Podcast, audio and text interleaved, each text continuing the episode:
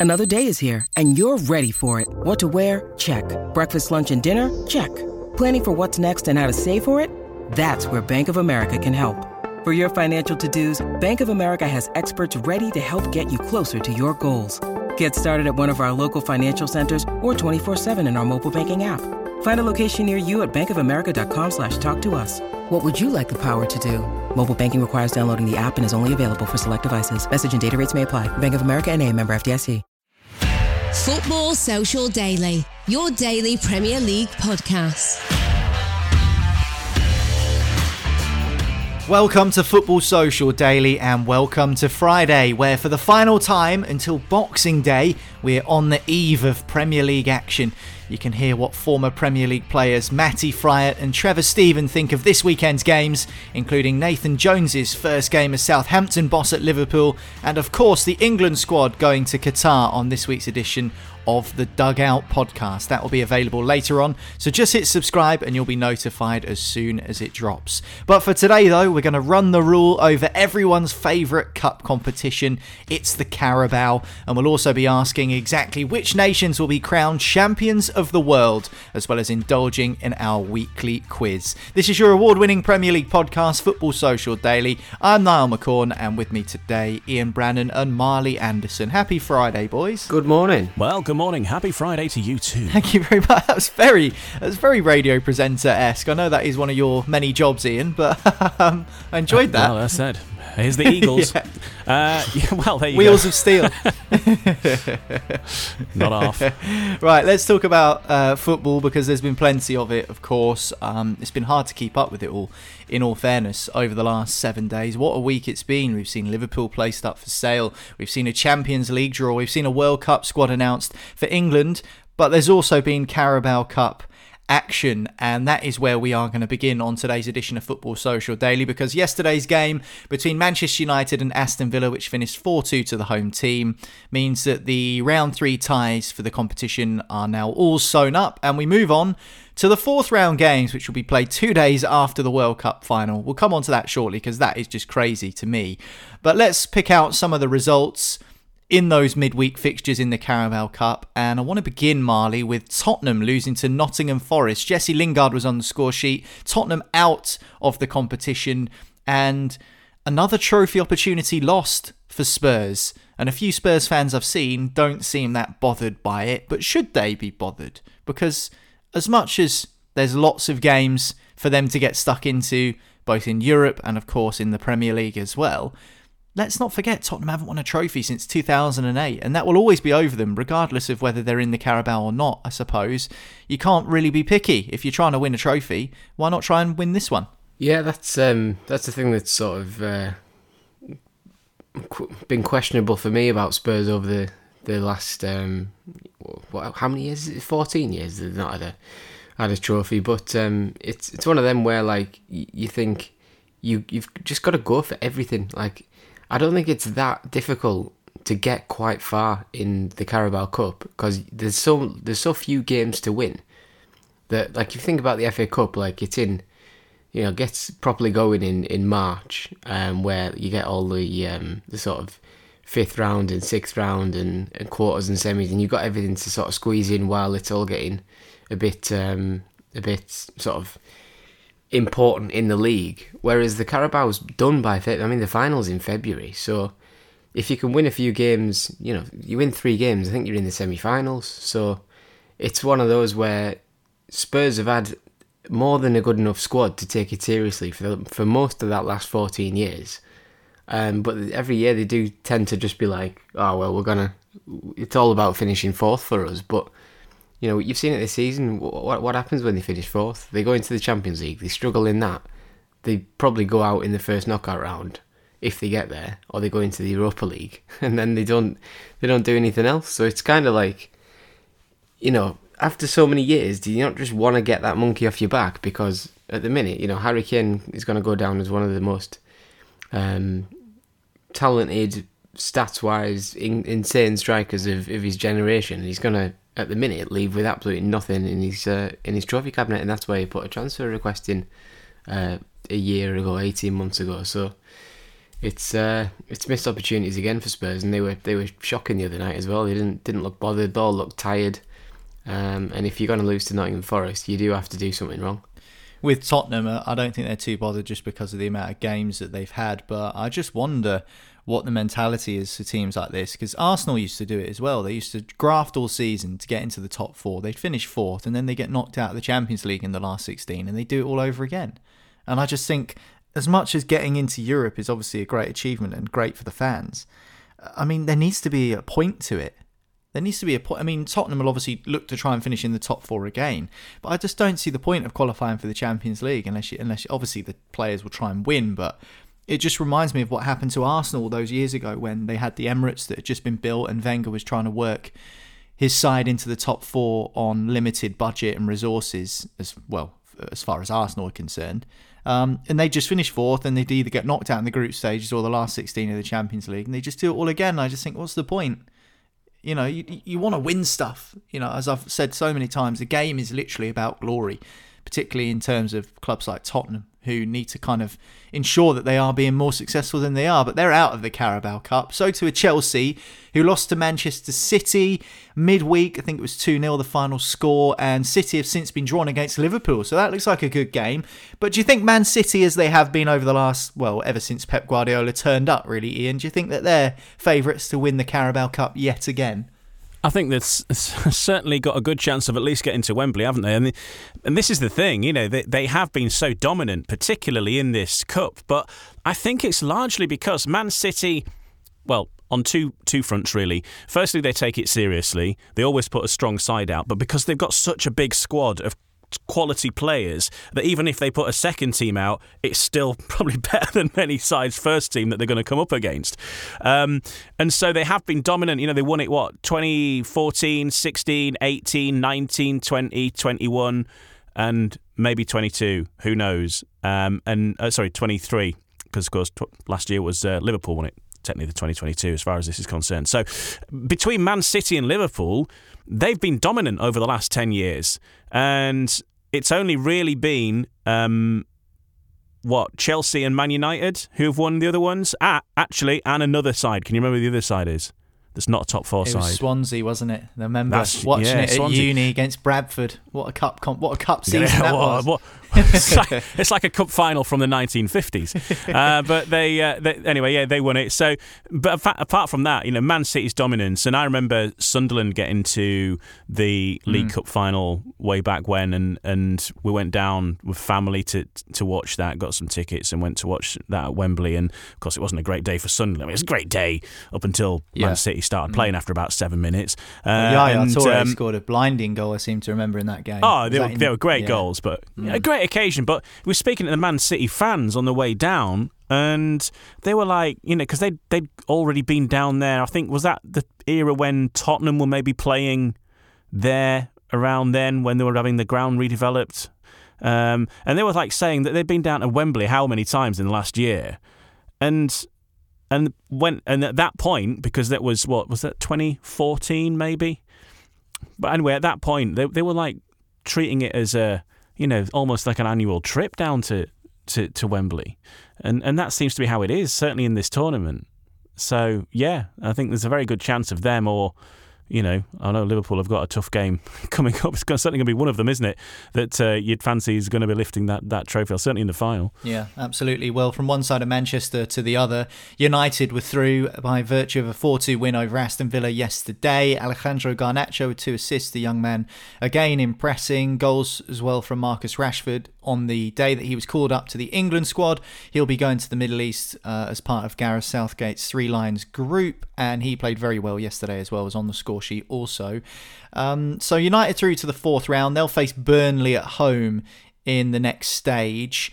And that's a decent draw for Manchester United. Do you think Ten Hag will be looking at picking up silverware in his first season? It sounds like a strange thing to say because, of course, a manager all the time will be looking to pick up silverware in his first season. But in a weird way, like what we saw with Mikel Arteta, in his first season at Arsenal, Marley, he went on to win the FA Cup.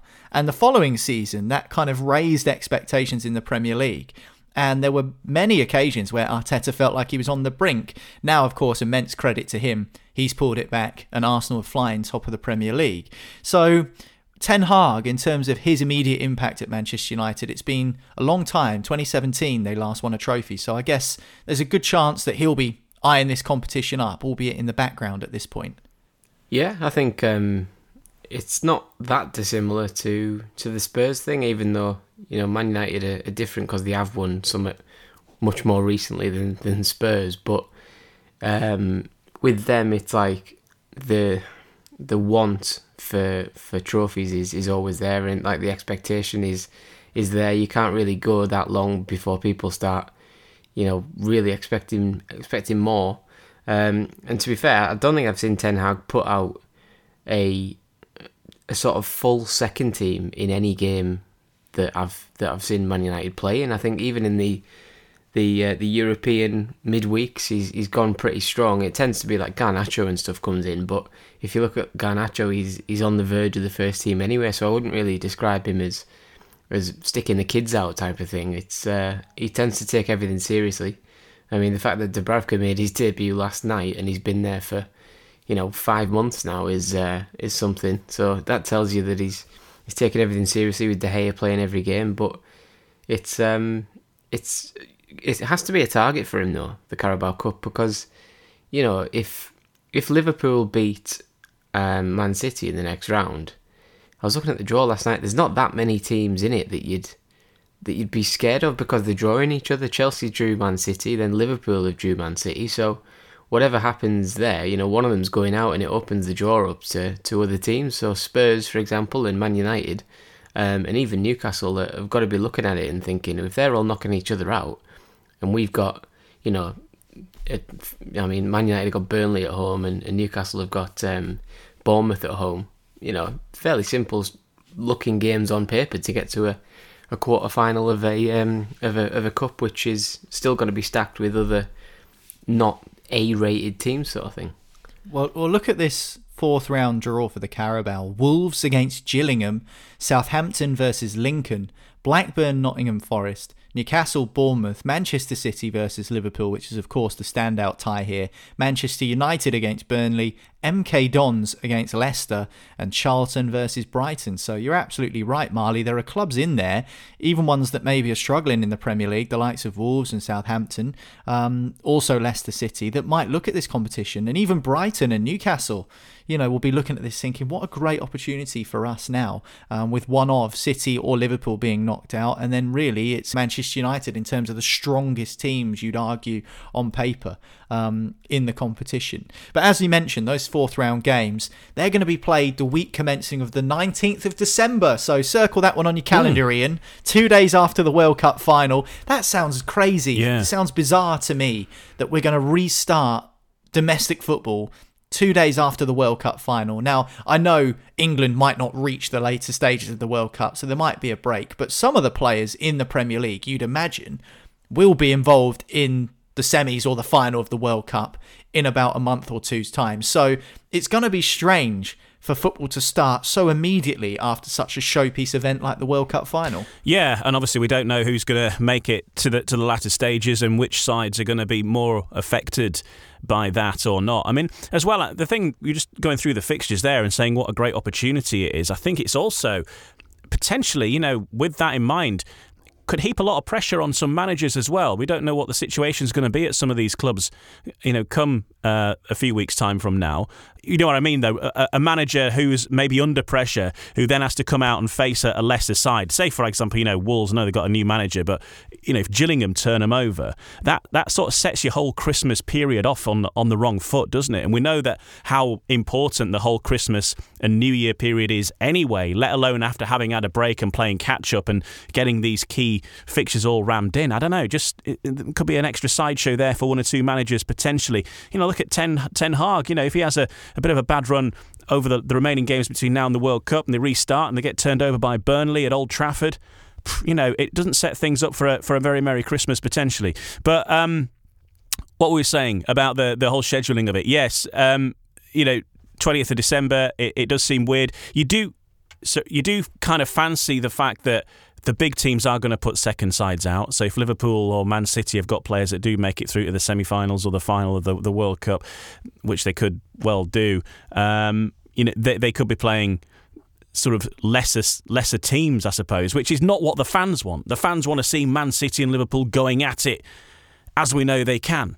And I, I think potentially it's it's going to be a bit of a after the Lord Mayor show sort of feel about it for those certainly for those bigger teams. I think you know the likes of uh, you know the lower the lower league sides are, obviously going to be less less affected, but it, it, does give them that potential opportunity against the bigger teams.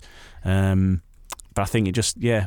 But the EFL Cup's always been this way, hasn't it? Or the League Cup, or yeah. the Milk yeah, Cup, yeah. or whatever you want to call it. you know, the Rumbelows. you know, it, it's always had that air for the bigger sides of it being a lesser tournament. And they've never said that, but they've said it on the pitch. And it was Arsenal, I think, really that started it, wasn't it? By playing just, just I think Arsene Wenger way back.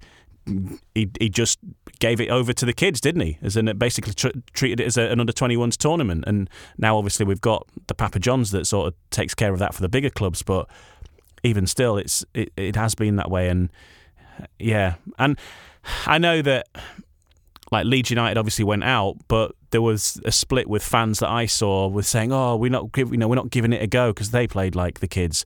And then you've got the other fans that saying, "Yeah, but you don't want the best players injured going into Christmas or the World Cup." You know, not that Leeds have got really anything to really particularly trouble the World Cup with. But I think uh, this is something I spoke to Matty Fryatt about recently, and you can hear from Matty, who used to play for Leicester and Forest and Hull City in the Premier League. Uh, later on on the dugout, which you can find by hitting subscribe on this podcast feed. I was speaking to him recently about the Carabao Cup, and he said something that a lot of people say, which is, why don't we just remove the sides that are in European football? Out of the competition. So there's no City, no Manchester United, etc., etc. So you don't really have the top seven Premier League teams, and then that will give the likes of a Newcastle, a West Ham, a Leicester, a, even a lower league side, maybe even a Championship side, the chance to to reach the final or the later stages of the competition. Because as you rightly say, that Swansea versus Bradford City final. Swansea were a Premier League team. Bradford City were a League Two side. So that, you know, is a real strange final, that one. But we've seen Birmingham City win the trophy in the last 15, 20 years. Um, there's been teams that you wouldn't expect getting to the later stages. So I definitely think the Carabao has a place. And from the EFL's perspective, I guess that they'll be pretty happy that this is the first football on domestic soil post World Cup because I'm sure there'll be a lot of um, keenness to get down to stadiums, having watched uh, a month's worth of international football, to get back to, to, to domestic and club level football. So those matches will take place two days after the World Cup final, Carabao Cup round four. But who will be in that World Cup final? We're going to try and answer that question next as we'll go through our World Cup predictions. We'll do it after this on Football Social Daily. Football Social Daily. Subscribe to the podcast now so you never miss an episode. Football Social Daily. Find more great sport at sport-social.co.uk. Welcome back to Football Social Daily. This is your award winning Premier League podcast from the Sports Social team. I'm Niall, Ian and Marley are with me, and the World Cup is right around the corner. Qatar, the venue, a first ever World Cup in the European winter. England have got their first game on the 21st of November. It's a one o'clock kickoff UK time on a Monday afternoon against Iran before they take on the United States. And then their final group game is against Wales. But just how far will Gareth Three Lions get? We'll come on to that in a minute. But I want to know Marley and Ian's World Cup predictions. So let's not beat around the bush. Let's go straight to the final. And we'll begin with you, Ian. Who are your favourites to win this FIFA World Cup? Hmm. It's always a tricky one. I, I'm fancying, um, and I know that we've got you've you've sent a little sort of a, a, a general prediction uh, thing over of, of who's likely to face who. So we've got that, and, and that's saying Brazil versus France. I'm actually thinking that I I don't think Brazil are going to get there to the final, and I know that they're the favourites for the tournament with the bookies as they always are, but you know, they, they've, I don't know, they, they just seem a bit hit and miss, perhaps sometimes.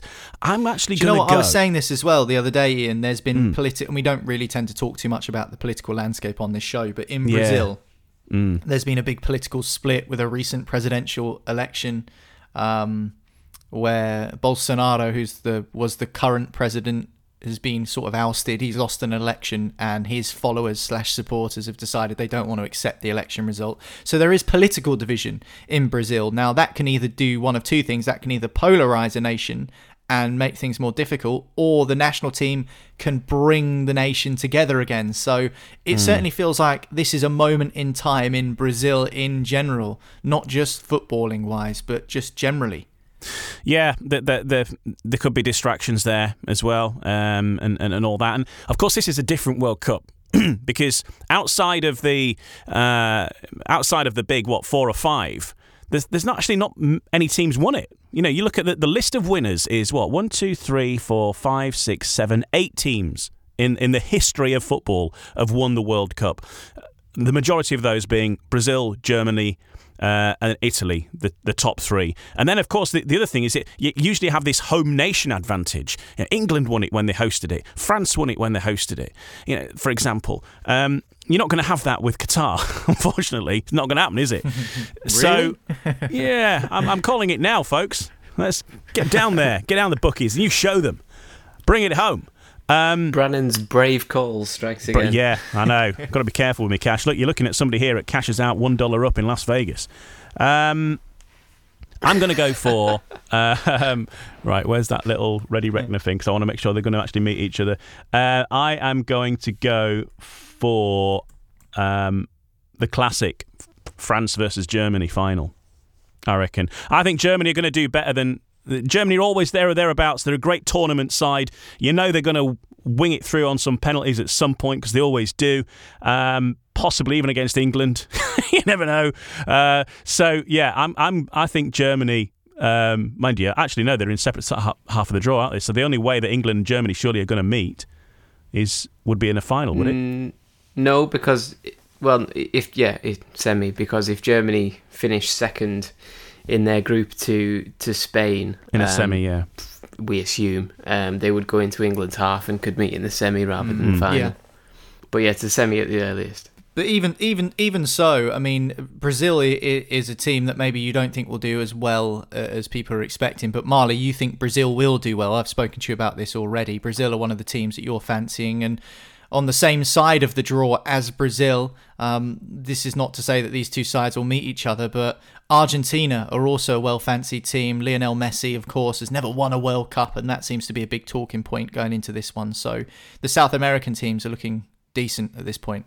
Yeah, I, I just think with um, with South American teams, the Brazilian season is, is finished. Um, there's not that many many uh, yeah Brazilian Brazilian based players in the squad, to be fair, but you know they've they've it's more it's a more normal World Cup for them. It's coming at the end of the season, so you know will there be a load of Brazilian fans out there? Would they would they make a difference? Maybe. Um, you know, there's the the squad's ridiculous. You know, nine nine attackers in that squad. Uh, I think there's four centre backs and four full backs, and, and everyone else is an attacking player. Um, so it's it's gung ho style, but I'd, I'd I'd actually love to see Brazil Argentina in in the final for the for the statement of it, but that does require one of them finishing second in the group, and the groups look fairly straightforward for them. I can't see Switzerland, you know, overtaking Brazil, and I can't see Poland out qualifying Argentina, for example. But uh, thinking about it as well, I think a semi final between them would be would be massive because I always think semi finals and quarter finals, uh, to some extent, a, better football matches than finals. Finals tend to be a bit cagey and everyone's a bit scared. Um, whereas semis and quarters, particularly semis, are absolutely um, just wild. They tend to bring out the best football. Um, and there's the whole Messi narrative with you know 35 years old, I think he is now, and it'd be nice for him to go out with the biggest biggest prize in football. But I think for England, you know, it's probably quarterfinals before you run into a into a, a, France, I would say. Um, and if not France, it's it's it's on the other side of the draw where you'd, you'd, look at Holland, Argentina, and, and, Brazil. So you're probably definitely better off winning the group if you're England, um, and and putting it all on the line against France in a quarter final, for example.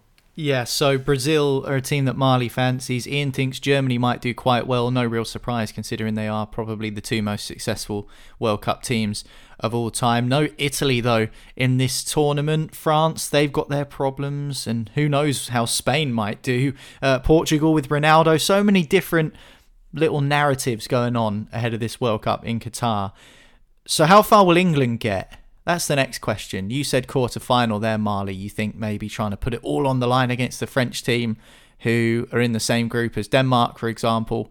What about you, Ian? Because I've said this before, I don't fancy England to do as well as everybody is hoping they will do. I'd love England to do as well as they've done in the last two tournaments. Of course, a final of the Euros and a semi final of the last World Cup four and a half years ago. I just feel like maybe something's going to go wrong. I don't know whether that's the English pessimism in me, but I don't know how you see it.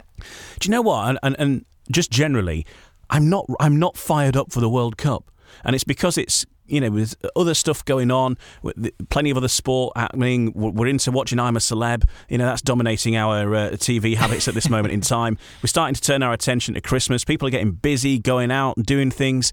It's just, it's not that point in the year. It's weird having it this point of the year. I'm not fired up for the World Cup. However, when it comes around, it's going to be very quick for us to get in the groove, I'm pretty sure. Um, England, do you know what? There's no reason there's no reason at all why why why this can't be England's year. No reason at all. People are, you know, having their say about who's selected, who's been left out, and what have you. But Gareth Southgate, when it comes to the tournaments, has he let us down yet?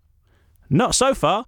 You know, he's done as, as well or better than any manager that of, of, of, of recent times, and and planning for the long game, and that's something that maybe we haven't done in the past. Um, uh, with tournaments, we've we've picked the, the, the so called golden generation, and they haven't fired, and we've had no plan B. And and what we've seen in the team selection from Gareth Southgate is options, and people might not see it at the moment, but you know, going back to previous tournaments, there's always been question marks over players. I mean, Calvin Phillips was the last one, wasn't he? There was a big question mark about him, and there's a question mark about him again now. And look, what you know, he was the, the, the player of the tournament in the end for England. And you know, so so maybe we've just got to trust in Gareth Southgate that he's seen something and knows knows the plan uh, of navigating his way through this tournament, and that's where it is. It's game by game it's all right going out smacking people six or seven nil, but just one nil will do, and, and you gently edge forward and edge forward and, and get to the final stages. You know, looking at the, the, the competition there and the sides that they're going to come up against, there's no reason why they can't win. There's no reason why they can't beat France. There's no reason why they can't beat someone like Belgium or Portugal because they have done in the past. And then get to the final or the semi-finals. You're talking one-off games there. Why can't England do it? And I obviously I've I've I've said Germany because they've got the record of winning World Cups and winning tournaments over the years. But there is absolutely no reason why England at least can't get through to the semi-finals or the finals and surprise a few people. Um, the only thing is, of course, when they instead of having the big homecoming open top bus parade, we'll be playing the EFL Cup matches. So you know, we'll have to wait. I don't fancy an open top bus, bus parade a few weeks, a couple of weeks before Christmas. It would be absolutely freaking. That's a very good point. Imagine that around Blackpool. Yeah. Some sort uh, of open top yeah, bus parade around Morecambe or somewhere yeah. like that. Two quid pints. Everyone's going to be absolutely freezing. All the players yeah. wrapped up from Qatar to. Uh, it, it, it, looked like the uh, the East 17 video, Brilliant. weren't it? Just with a trophy. Um, all right. Well, England could reach the final, they could bomb at the group stages. That is the unpredictable nature of the World Cup. So, how far will England get? We'll wait and see. 21st of November, the first group game against Iran. Right, finally, before we move on from this World Cup, because I'm sure we'll talk about it in far more depth and detail over the coming days and weeks, who are your dark horses, Marley? And who do you think will be the biggest disappointments of the tournament? Don't say Turkey because they're not in it. um, Scotland, Ireland. um, um, uh, biggest. I mean, look I, at some teams here. Croatia reached the last World Cup final. No one seems to be speaking about them. They've still got pretty much the same group of players that they had four years ago.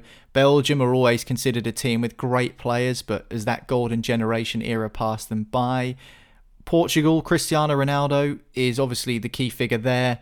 He's almost undroppable in that Portuguese side, but they've also got really good players in that team too. So, I mean, there are other teams to look at here um, in both camps, whether that be dark horses or disappointments.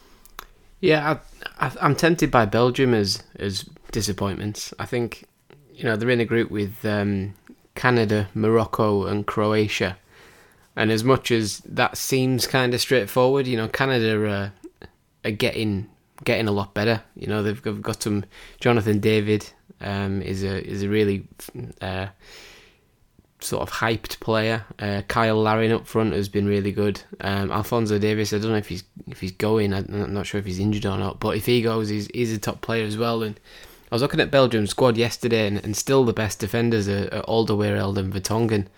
And they're, you know, the 35, 36, the pair of them. I just, I just think it's slightly passed them by a little bit.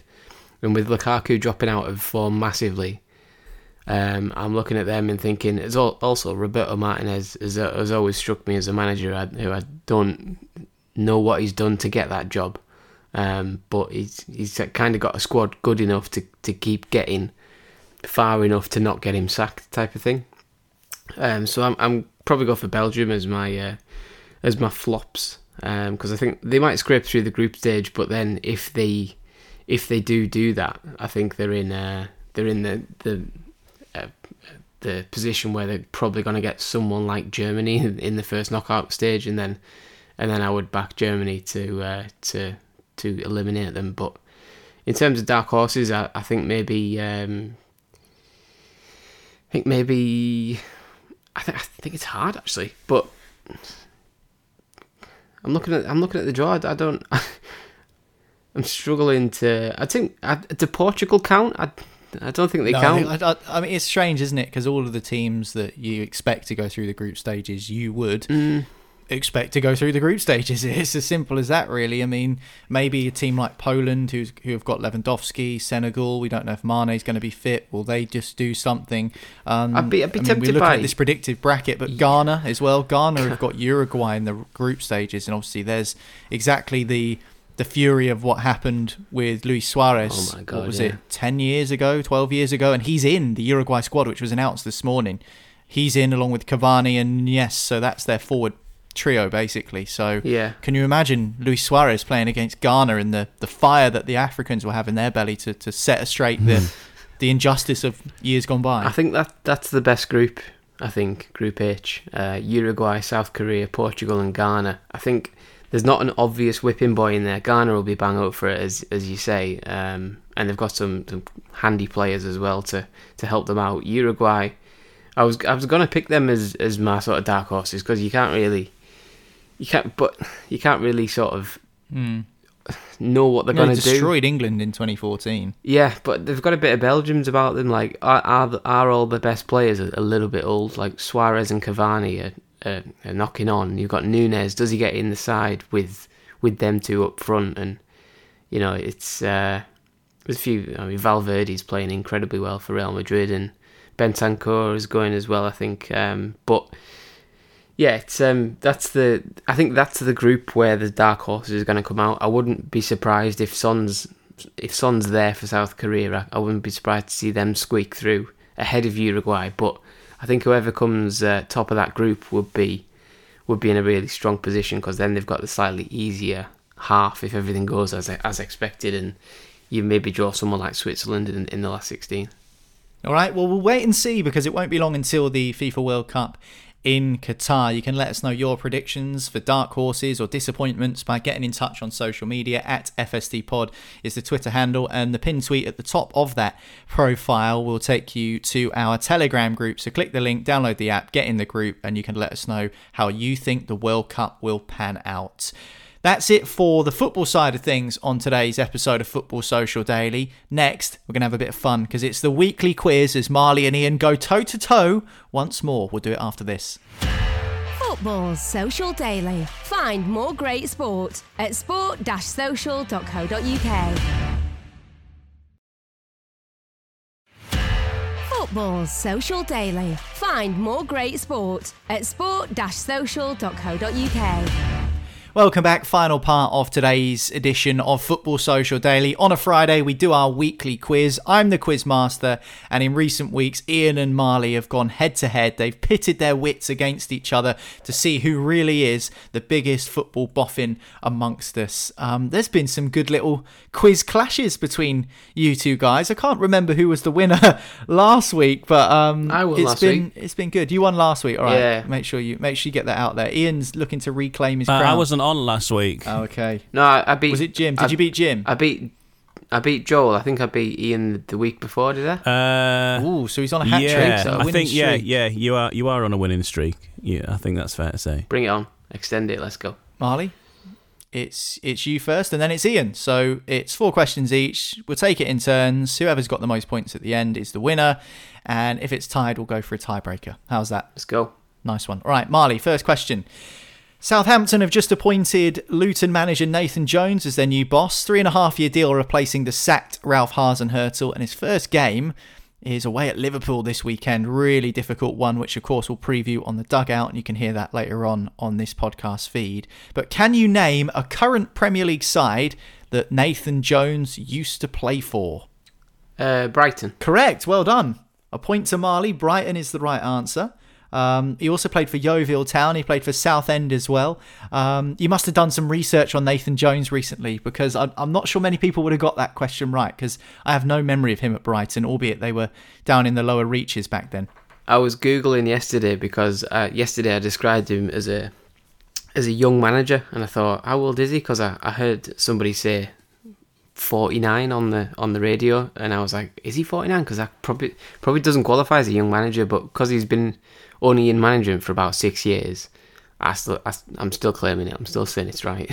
so, so when I was on his Wikipedia, I was like, "Who, who did he actually play for?" And uh, yeah, Brighton popped up. Well, you are right. You are absolutely right. Okay.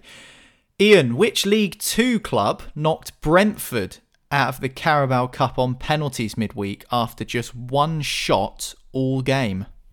Oh, um, oh, I saw it. Brentford, League Two. Uh, They lost 6 5 on penalties. It finished 1 1 after normal time, beaten by a League Two club. oh, I, I can't remember. Oh, oh, it was them. We were just talking about Gillingham. It was Gillingham. Well done. Yeah. Um, remarkable statistics from that game. I'm not sure how Brentford managed to The lose. stats are Um, insane. you posted the stats on our Twitter page, Marley, didn't you? Which is, well, I I can't remember what they were. I think it was 15% possession, I think. One shot on target. Uh, one shot in the entire game. Didn't have any shots off target and won 6 5 on penalties.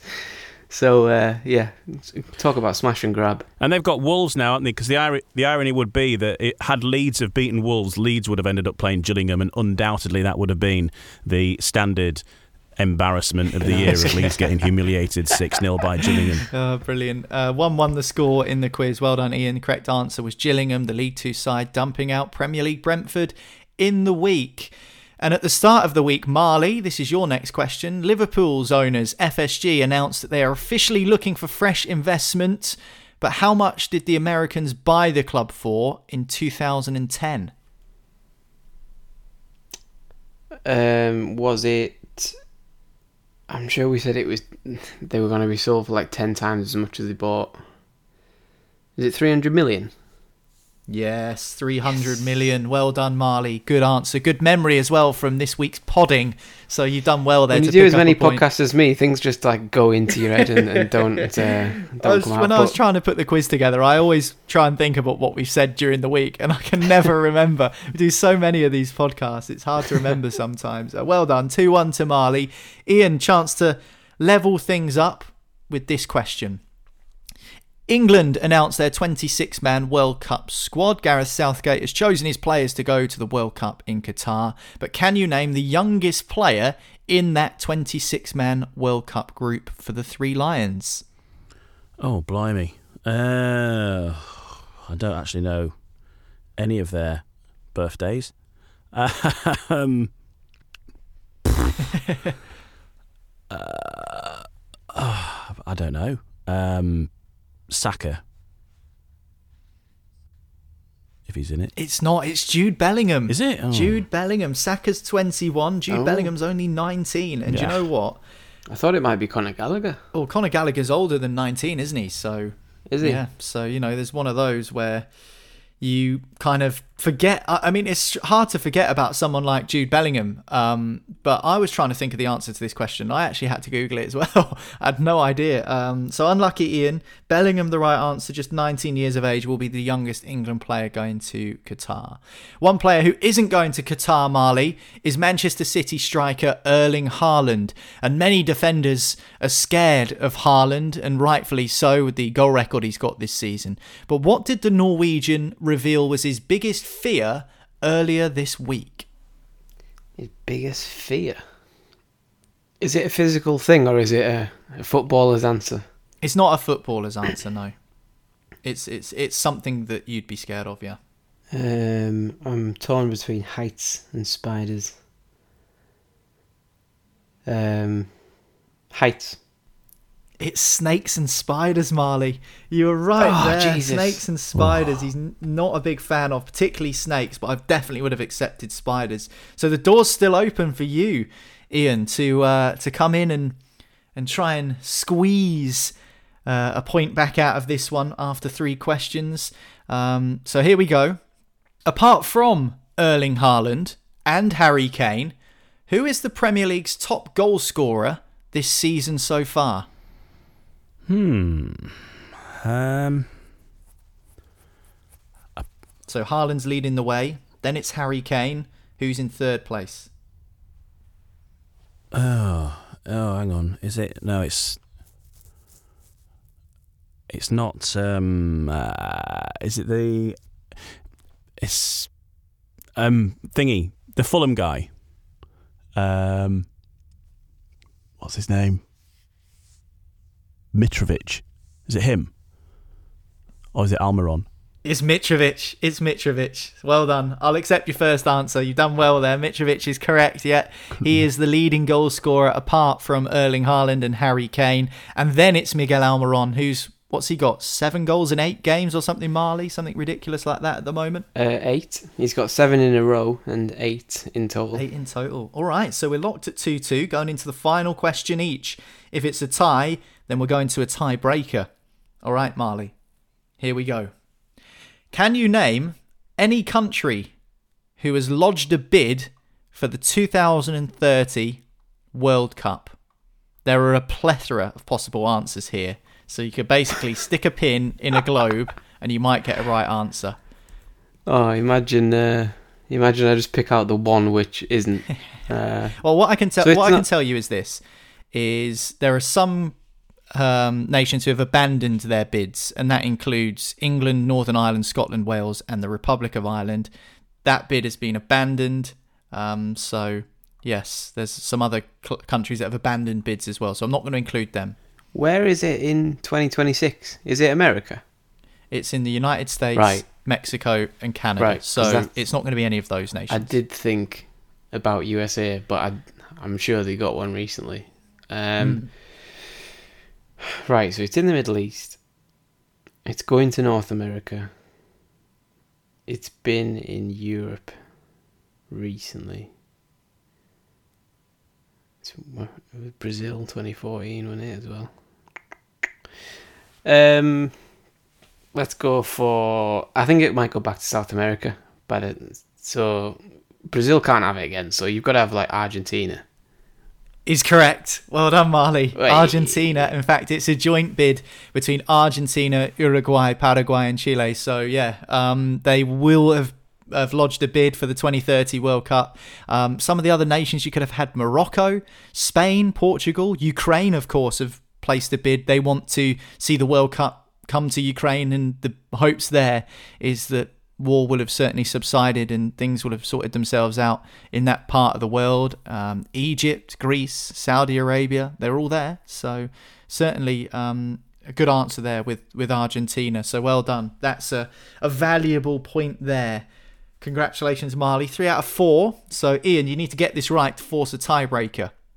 What's going to be a little bit different about Denmark's kits during this upcoming World Cup? Um, is it? I don't know. Are they factoring in rainbows or some kind of human rights um, thing, You might have to be a little bit more specific than that. or some some sort of human right message or something. Have they woven some sort of message into it? I'm not sure. Oh, it's it's yeah. I'm well, they've tried. They've tried to. It's something like I've Yeah. seen something about it, Yeah, but I was only half well- listening. Um, they've tried to put some some sort of message into it that Yeah. um, I don't know. It it pays doesn't it? Does it pay? Uh, I don't know. Is it to do with the human rights to related to the people who've built the stadiums or something like that? Yeah, it is. I don't know if I can give it to you though. To be fair, I mean it's pretty borderline. You're right. They've tried to have a, a, a message regarding human rights on the kit. FIFA have rejected that idea, but the, what I was looking for was that they've basically toned down the kit. So they've blacked out the crest, they've blacked out the sponsorship, the manufacturer. So basically, their kit is going to look sort of quite um, somber, let's just say. They've also commissioned a, a black kit, like almost like an all black kit, um, to mark the mourning for those who have sadly died in helping Qatar get this World Cup off the ground. So, oh, it's it's difficult to. It, I feel harsh, but I don't feel like there was enough substance to that answer. You were really on the right lines, but you know, difficult. One of those tight offside calls from VAR, I reckon. Yeah. Well, Unlucky. indeed, we can debate that on a separate podcast. Which We'll means Marley wins by three points question. to two. So well done, Marley. Um, my tiebreaker question actually was who are Portsmouth playing this weekend in League One. So I mean, if you had if you had managed to get that right, then It's got to be like Morecambe or Was it. Arsenal? it is Morecambe. It actually is Morecambe. Is it? Yeah, oh Jesus! There's a Morecambe So- theme on this podcast. I think a couple of weeks ago we had a Morecambe question about Tyson Fury, didn't we? As well. We did have a Morecambe question about The Tyson unofficial Fury, yeah, so- partner, unofficial club of the uh, FSD podcast, the Shrimpers. The Shrimpers, yeah, certainly. Um, well done, Marley. You've won the quiz for this week. And next week, we'll probably have a quiz with a slightly different theme because it's the World Cup right around the corner. And this weekend is the final week of Premier League action until Boxing Day. Can you believe that? No Premier League action until after Christmas is been and gone. Don't forget, you can keep up to date, though, with all of the latest when it comes to the top flight of English football and indeed loads of coverage around the World Cup right here on this podcast. So hit subscribe, and that way you won't miss it. And you also won't miss the dugout, which is out later on this evening. Trevor Steven, who went to a World Cup, two World Cups, in fact, Italia 90 and Mexico 86 with England. He's on the show with us, dissecting Gareth Southgate's selection for the Three Lions in Qatar. And former Premier League striker Matty Fryatt, who played for Leicester and Nottingham Forest, is also joining us as we look ahead to those weekend Premier League games. But that is it from myself, Ian, and Marley on today's edition of Football Social Daily. Have a great weekend, whatever you're up to, and we'll see you soon. Football Social Daily. Find more great sport at sport-social.co.uk.